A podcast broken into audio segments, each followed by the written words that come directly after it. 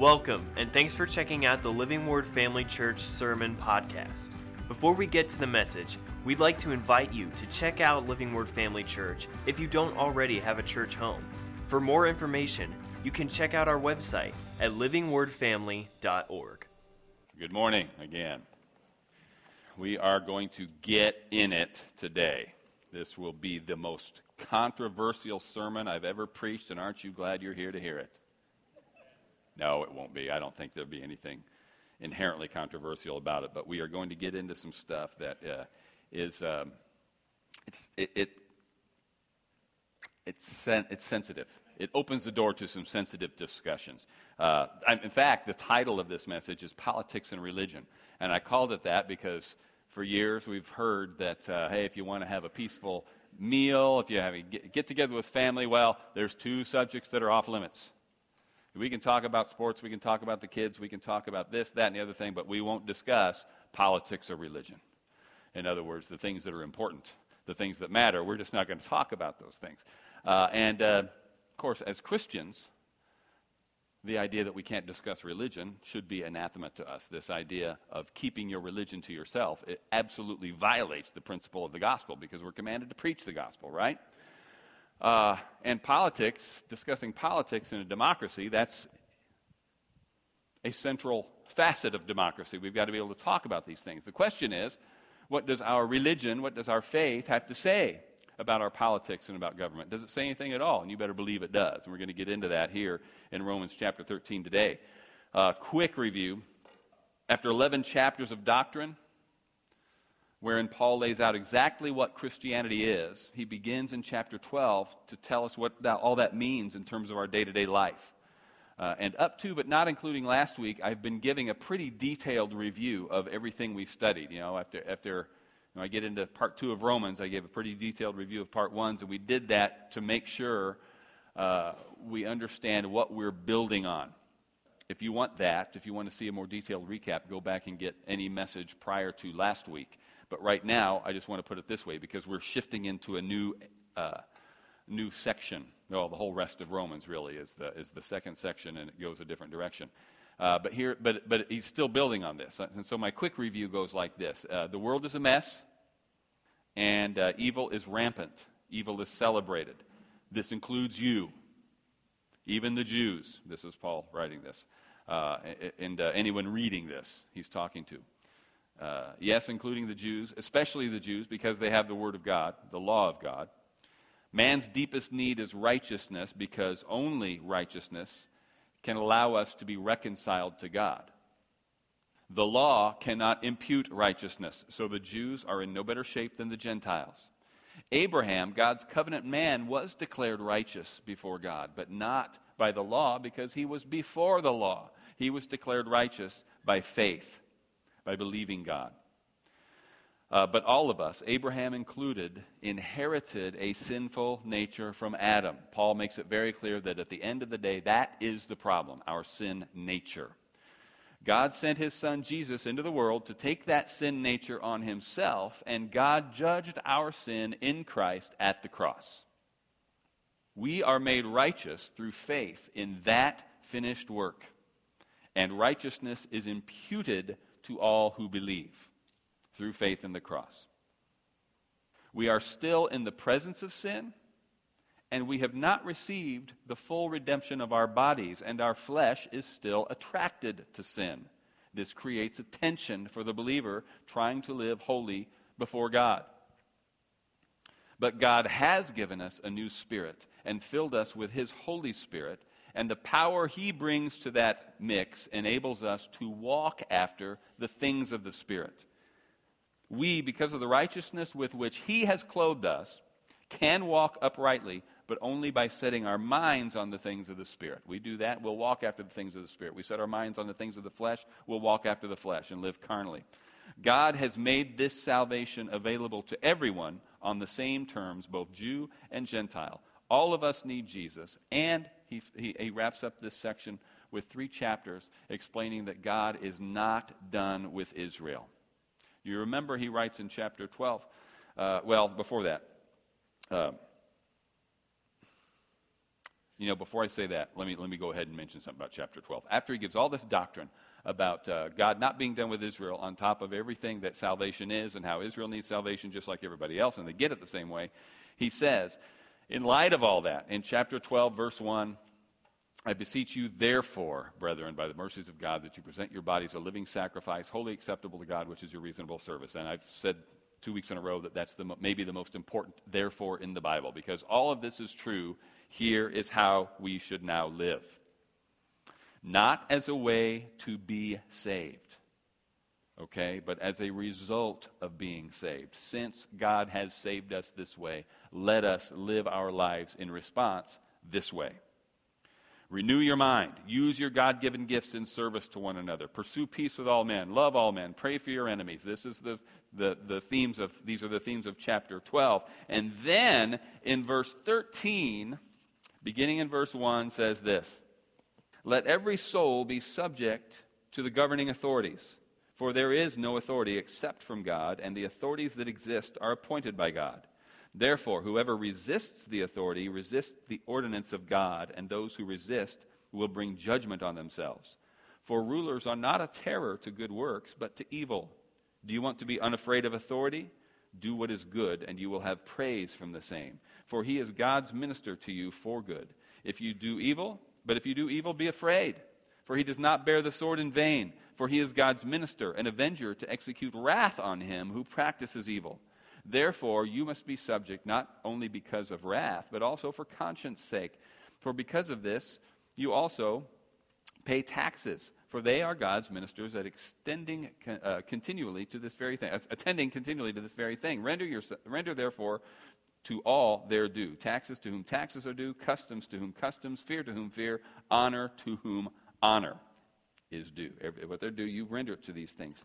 Now, this is the go to passage for believers when it comes to law and order and our relationship with the government. Uh, there are other places, and we'll get to them eventually. You know, pray for kings and all those in authority. Uh, but let me remind you of the setting here. This is in, uh, in, in, the Roman Empire. And in Rome, they had uh, civil governments within the government. In Judea, for instance, you had a Roman governor and you had certain Roman officials, but the day to day affairs were governed by the Jewish council, the Sanhedrin. That was the civil authority. Okay? Still in Judea, they considered themselves a religious community. And they resented the fact that they were under the thumb of Rome. But Rome, the way they did it, and they sort of inherited this uh, from the Greeks, you know, the Greeks' uh, great con- contribution was to get everybody, all the lands they conquered and all the people they conquered, speaking the same language. And Rome built upon that unity and allowed them to keep their gods, keep their individual laws, as long as it wasn't a threat to Rome itself. So Judea was still Judea. Their religion hadn't been outlawed, they were still allowed to worship Yahweh. And the civil authorities who governed the day to day affairs were the religious authorities. All right? And this is the world that Paul is addressing. Uh, and again, the Jews resented the ultimate authority of Rome, but what Paul is saying here in this passage is that's not justification for rebelling against Rome. We don't have to worship Caesar, but we have to honor Caesar. There are three great institutions of God. God instituted all of these things in terms of governing society, ruling society, uh, guiding uh, society the great institutions of God are the family, the church, and human government. God is behind all three of those things the family, the church, and human government. And this verse, at its simplest, and it doesn't stay simple, I understand, but at its simplest, it simply means that God uses human government as a means of maintaining order in societies.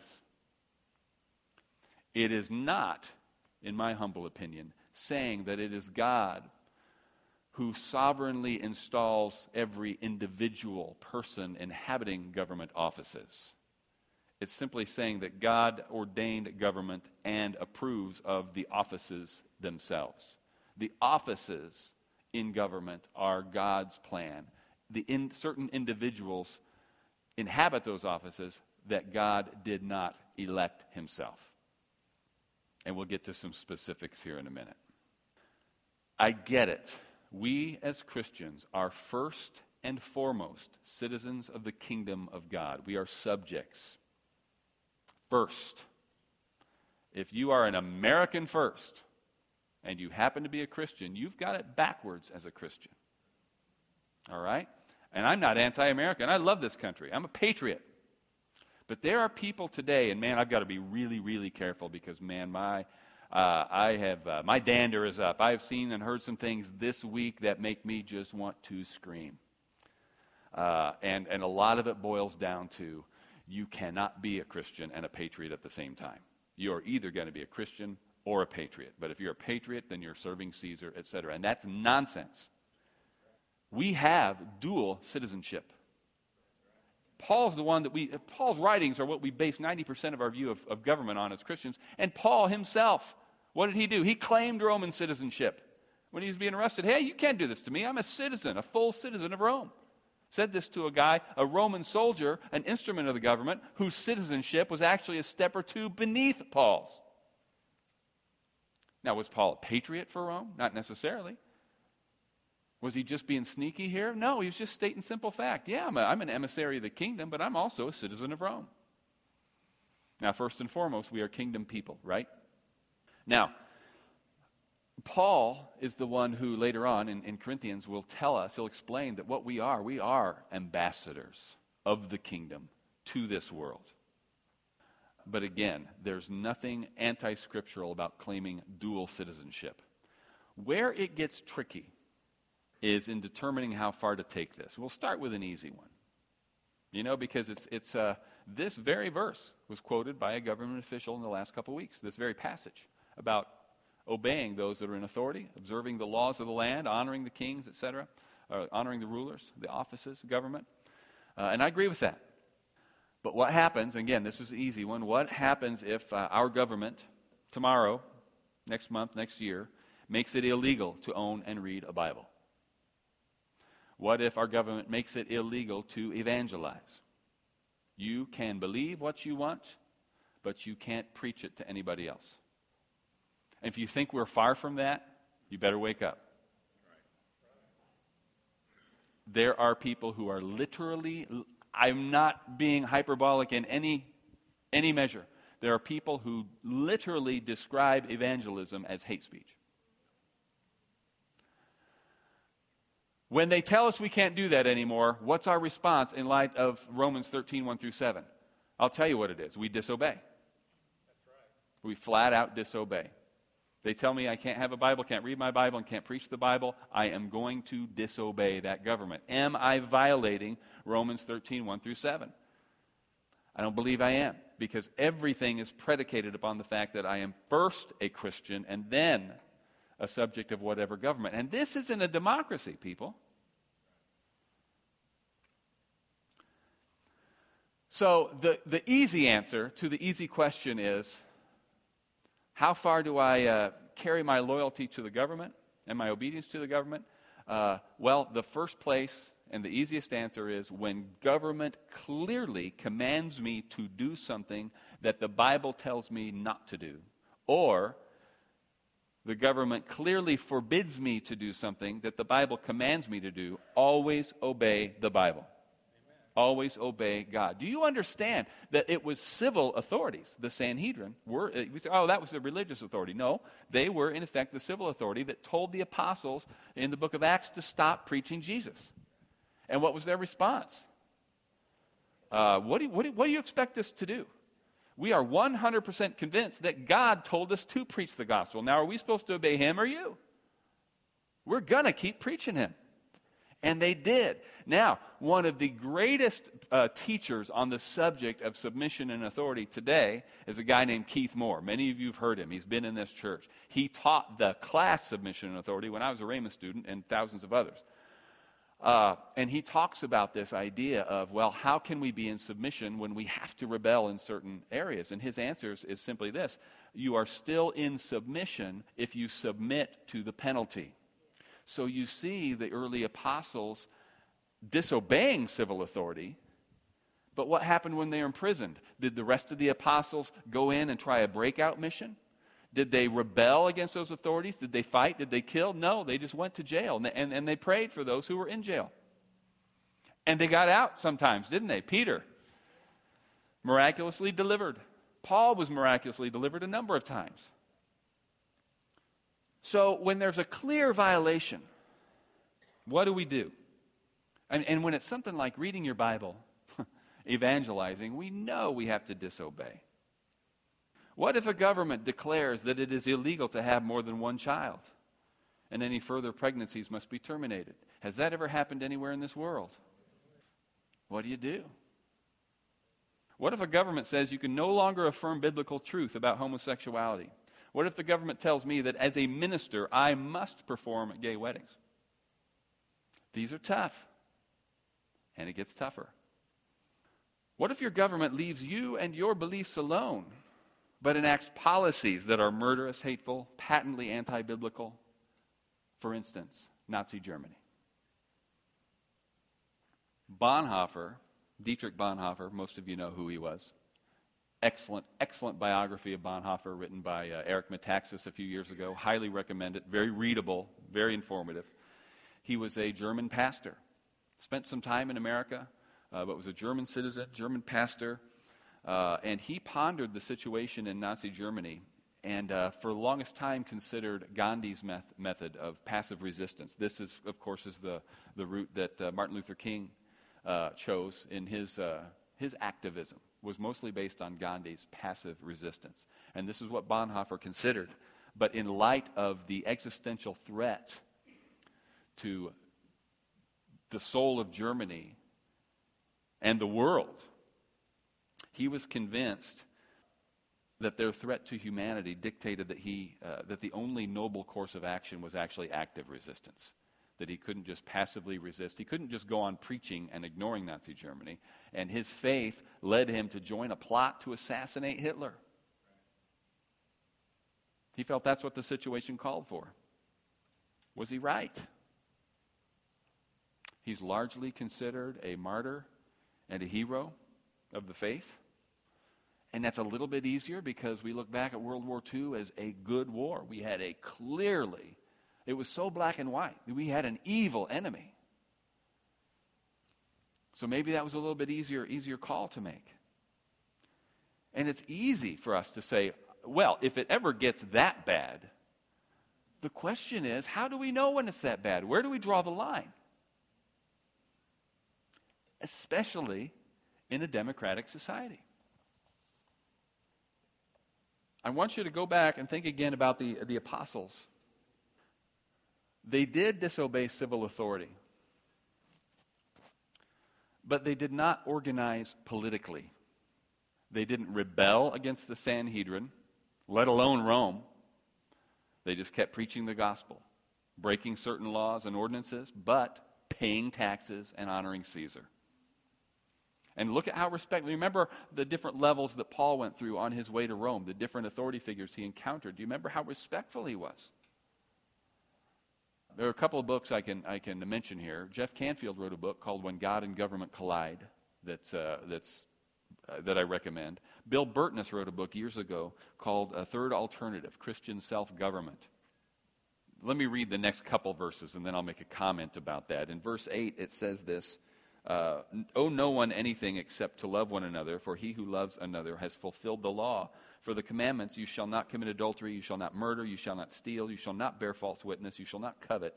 And if there is any other commandment, all are summed up in this saying, namely, you shall love your neighbor as yourself. Love does no harm to a neighbor. Therefore, love is the fulfillment of the law. Burtness asks this question. So you walk into a bank, the doors are open, it's business hours, even, but you get in there and there's nobody there. The vault's wide open and you can see piles of cash laying out on the table. Do you take the money? Why? I know you don't, but why don't you? Because if your answer is, I'm still afraid they'll catch me on camera, if your answer is, even if I could get out the door, I'm afraid I'd still be arrested and I don't want to go to jail, that's the wrong answer. You know what the right answer is? That's not your money. It's still stealing if you if you could if I could guarantee you you wouldn't get caught. It's still stealing. It's not wrong because it's illegal. It's not wrong because you can't get away with it. it the threat of jail and the threat of, of uh, the, the force of law should not be what governs the believer. The force of law is there for the unbeliever, for the person without God, without conscience. We shouldn't need that. We should be being guided by our spirits, guided by the Word of God. That's why it said when God instituted human governments, He knows that not everybody's going to be a believer. So the governments are there to keep the heathens at bay, not us. We should be on, the government should appreciate, really should appreciate the presence of believers in the community. And they used to, and they still do. Just, it's getting less and less so. I had a experience. I got to be real careful telling this because we're, we're getting out there a little bit more and more on, uh, you know, iTunes and things like that. I don't know how many people are listening, but there's all, every time every time I tell a story, and this is why I've always been a little bit twitchy about getting us out there. You know, I, am talking to you. I feel like it's family, and if I get too you know, some of the juicy stories I want to tell, I'm always thinking in the back of my mind, what if so and so hears the story? So I'm not going to get too specific about the time frame here. I just want you to know this is a very real, true, and specific story. Uh, and I'll get specific enough. I just, uh, anyway, had this uh, uh, roommate, okay? And uh, he was telling me, I, I, I walked, uh, came into the home one day, and he's taking pictures of everything in the, in the apartment. Hey, what are you doing? He goes, Well, he's, I just kind of thought it would be wise to get an insurance policy on my stuff. I got some good stuff here, and, you know, if I ever lose it, be nice to have it insured. And they want proof that I own all the things that I'm claiming because I'm, you know, I've taken out this policy for a specific amount. So, okay. Last I heard of it for a while, I came, I went uh, on a trip out of town, came back after a few days. And as I am uh, unpacking, I get home like it's like 1 o'clock in the morning. And as I'm unpacking, a cop pulls up. He says, uh, What are you doing here? I said, Well, I live here. Is that your car out there? I said, Actually, it's my mom and dad's car. I borrowed it. He says, uh, What's your name? He gets all this. I said, What's the problem here? He goes, Well, we had a break in. When? Uh, he said, Well, t- two nights ago. I said, Here in the neighborhood? He goes, Here in this house. Said, Really? So anyway, he was satisfied. He let me alone. And then I start looking around and I realize half the stuff is gone. In fact, what's missing is everything my roommate took pictures of. And uh, when he got home, I have a conversation with him. I say, "What happened? What happened? We got broke." He goes, "Yeah, it's really weird." And what's really weird is they didn't steal any of your stuff; they just took mine. And he had better stuff than me. Don't get me wrong.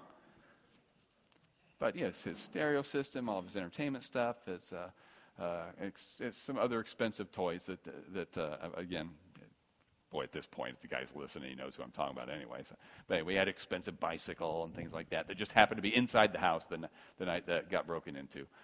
And I thought, wow, that's really weird, and uh, I'm really glad. And that's, it, nothing really clicked. But it was, it was about a month after that that I moved. I had to come back a few weeks later to get some stuff that I had left. And when I came back, I go into my old room, and there is everything that had been stolen. And everything just clicked. This guy just flat out ran an insurance scam. He took out a policy on all this stuff, had moved all of his stuff out to some place, claimed it stolen, got the insurance check, and then got his stuff back. And I was stunned. But here's the, the only reason I bring this up. I knew this guy. He wasn't a believer. But he wouldn't strike you on meeting him or hanging out with him as an evil guy. He was, he was a nice guy, fun guy, interesting guy. He was simply amoral. He had absolutely no code. If I can get away with this, there's no reason I shouldn't. And, and, he, and this is just, and it was, it's such a foreign thing, a foreign thing to me. But the only thing, the only thing that would stop a guy like that from doing something like that is the threat of getting caught. That was the only thing. It wasn't a matter of, I feel bad about this. Who am I hurting? Who is he hurting, by the way? Hurting you and me who have to pay for insurance as well. All that money, all of our rates go up every time somebody files a claim, right? And if it's a bogus claim, it should make us mad. He didn't care about that. Only thing, the only thing that would remotely bother him is what if I get caught and go to jail? Weigh the risk. That should not be the way it is for us. We should not be looking for ways to get around things like this. And what Paul is saying here at the end of that passage I just read is if everybody made it their goal to live by the code, love your neighbor as yourself, think as much of your neighbor's interests and good as you do of your own, uh, then we could all leave our doors open. We would not need all these laws. But they don't. So we do. People don't live by that code. People look out for number one, and so we need all these laws. And we need to see that these government powers, uh, that they exist primarily for the good of society. Now, listen, there aren't easy answers, even in a democracy. But I want you to see, going back to the early part of, of what we read in the first seven verses, when, if we are to submit, be in submission to the government powers that are over us, what does that mean for us in a democratically elected representative republic? Part of being in submission means being part of that process. To be a fully engaged Christian in this society means being a politically engaged citizen. At the very least, it means you have to vote. Exercise that right. If we're not taking full advantages of our rights as a, citizen, then we are not, I believe, being fully in submission to the governing authorities. And please, never forget that there are people in this world living under much, much harsher conditions. And I'm talking about governments, not simply their physical privations. These are, they're living under uh, regimes wherein it is much more difficult to sort through these issues. Now, there are things, because of the truths expressed just in these few verses, that we have to work through issue by issue as they arise. But we have to work through them with charity. We have to understand that laws are written without the benefit of knowing how somebody's going to have to or try to apply them in, in future situations. But what I really want to say, and the, and the, and the reason I am approaching it from this angle, is because we have to be solution minded.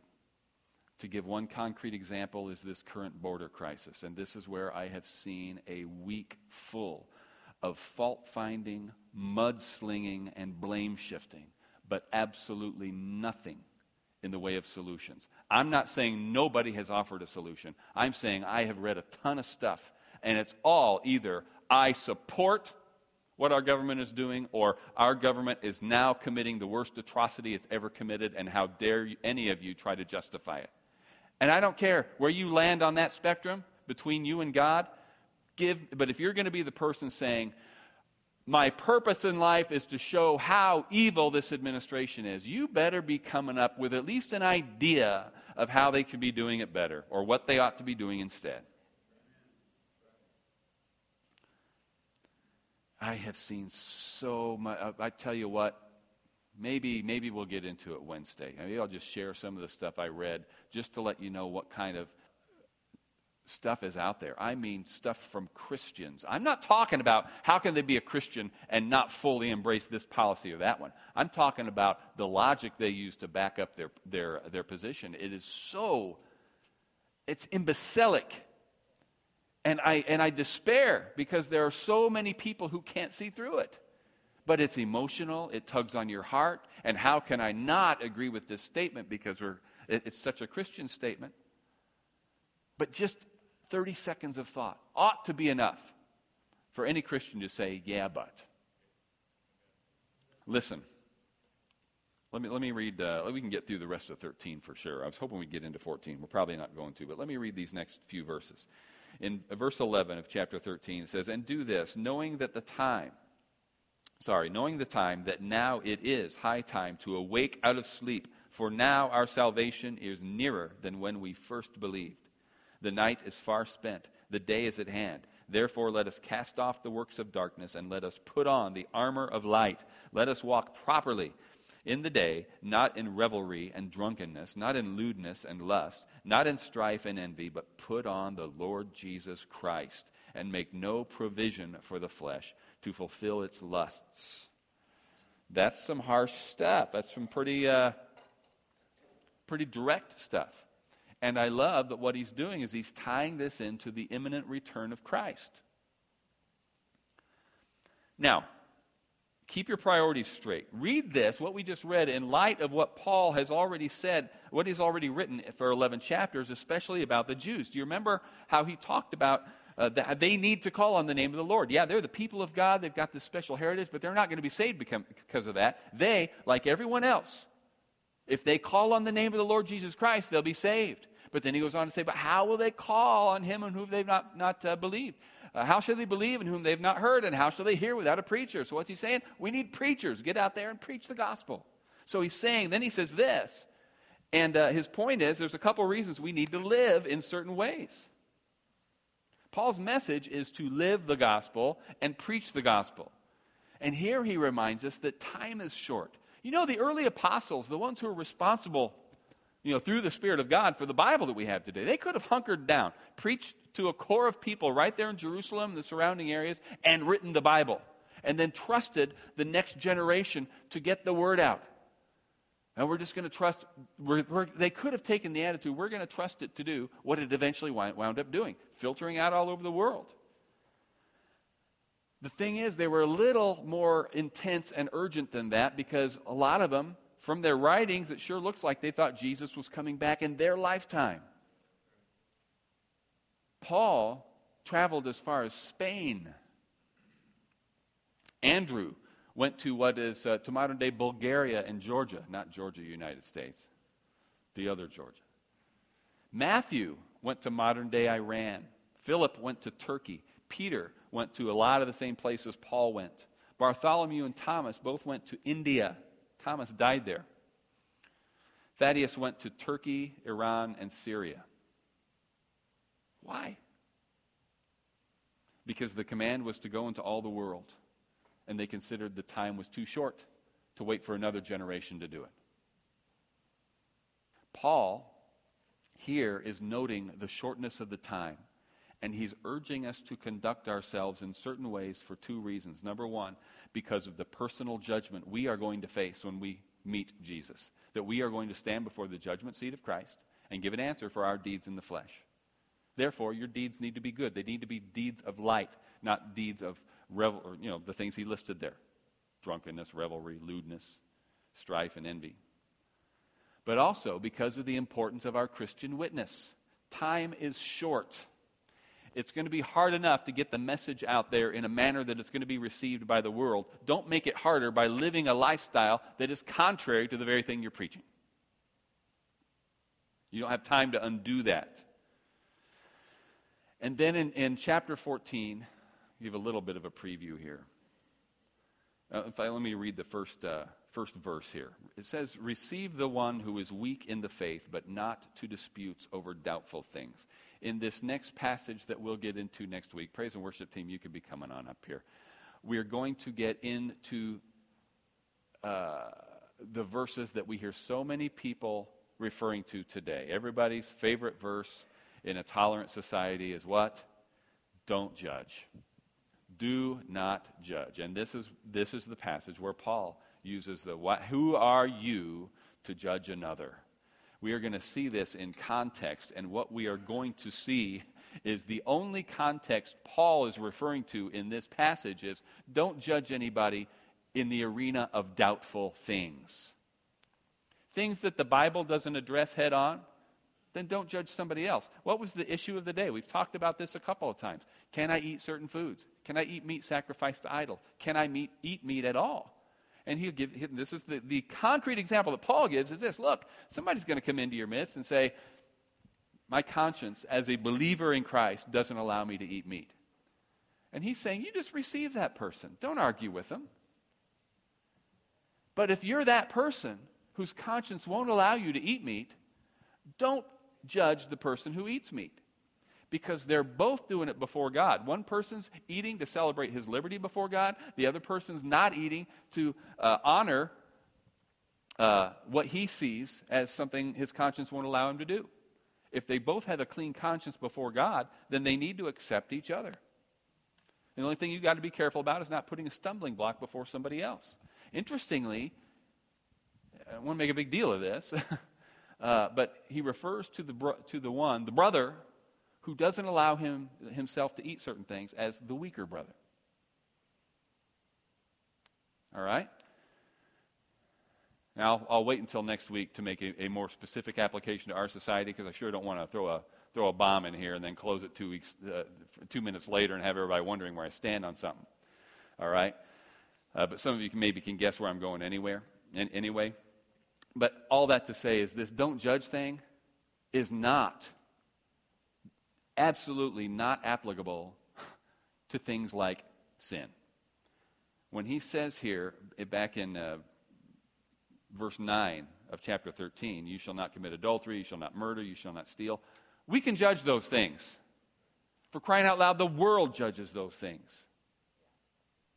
We can't because the Bible is very, very clear about where God stands on these issues. You can't take an issue like adultery or fornication or stealing or murder and say, now, I wouldn't murder, but I'm not going to judge somebody else who murders.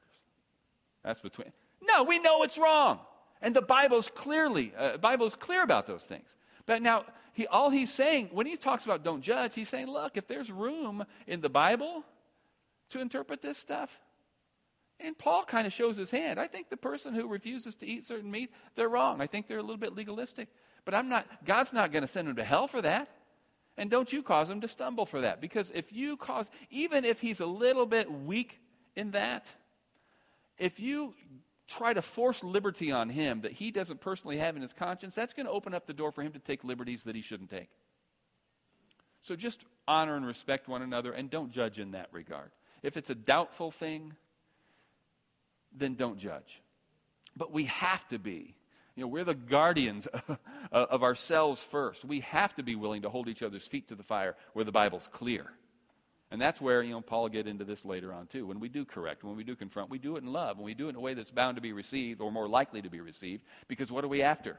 To set ourselves up as judge? Or are we after the restoration of a brother or sister who has fallen from an ideal? That's what we're after, right?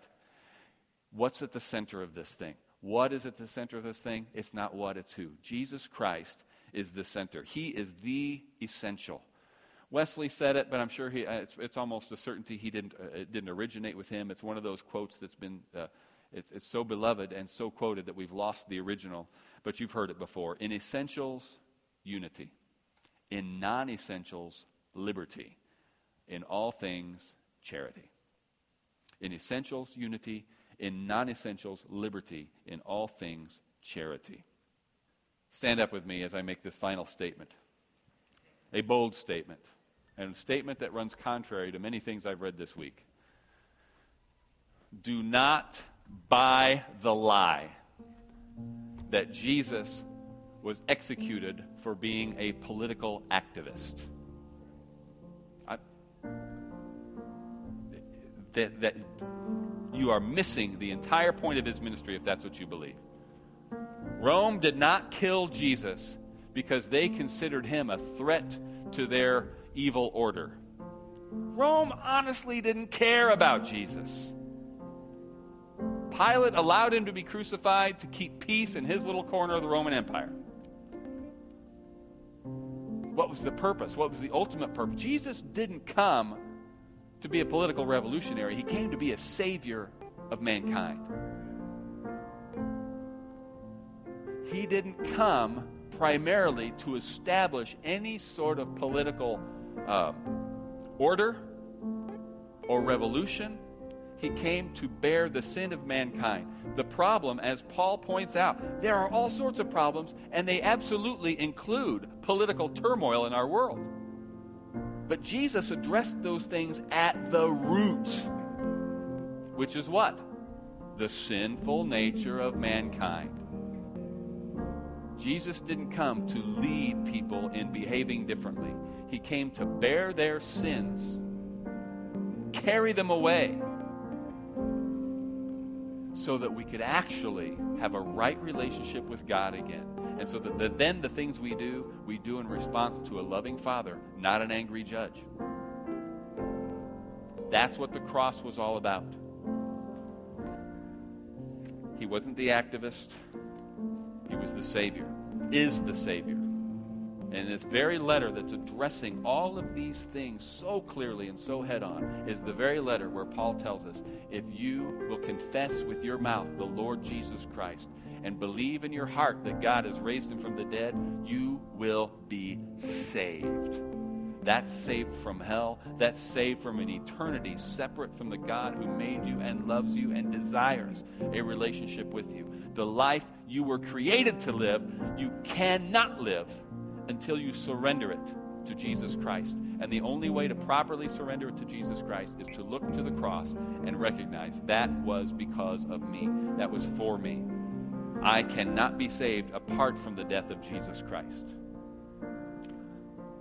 Most of you are no Hitler. There's probably not a single person in here who's a tenth as bad as he is. But compared to God's holiness and his standard, we all might as well be. Our righteousness before God, our, our righteousness at its most righteous, is as filthy rags before the holiness of God. God never intended, this is another message that is hammered down again and again and again in the early chapters of Rome, uh, of Romans. God never intended the law to make us righteous. He knew we couldn't keep it. Why? Because we're corrupt by nature. What's God's solution always been? A new nature. This is what he offers you today. If you want that, that new life, that new nature, today is your day. We're going to have a baptism service on July 8th. I've, i think I've contacted everybody who's signed up for baptism already. If you have made a decision for Christ and have never been water baptized since then, go ahead and sign up. You know, the sign up's still out there. sign up till the day of, as far as I'm concerned. If you have never made that decision, would you please make it today and then go sign up? I would love to baptize you this close to your day of confessing the Lord Jesus Christ. But we're going to sing a song here in a minute. But first, I'm going to pray. After I pray, as soon as I start singing, if you want to get saved, you want to give your life to Jesus Christ, if you want to make the most important decision you will ever make, come right up as soon as we start singing because I want to pray with you so bad I can hardly wait. Heavenly Father, thank you so much for your. Thanks for listening. We hope that this message encouraged and equipped you in your walk with Christ. Make sure to follow us on Facebook or Instagram to stay updated with what's going on at Living Word Family Church. Have a great day.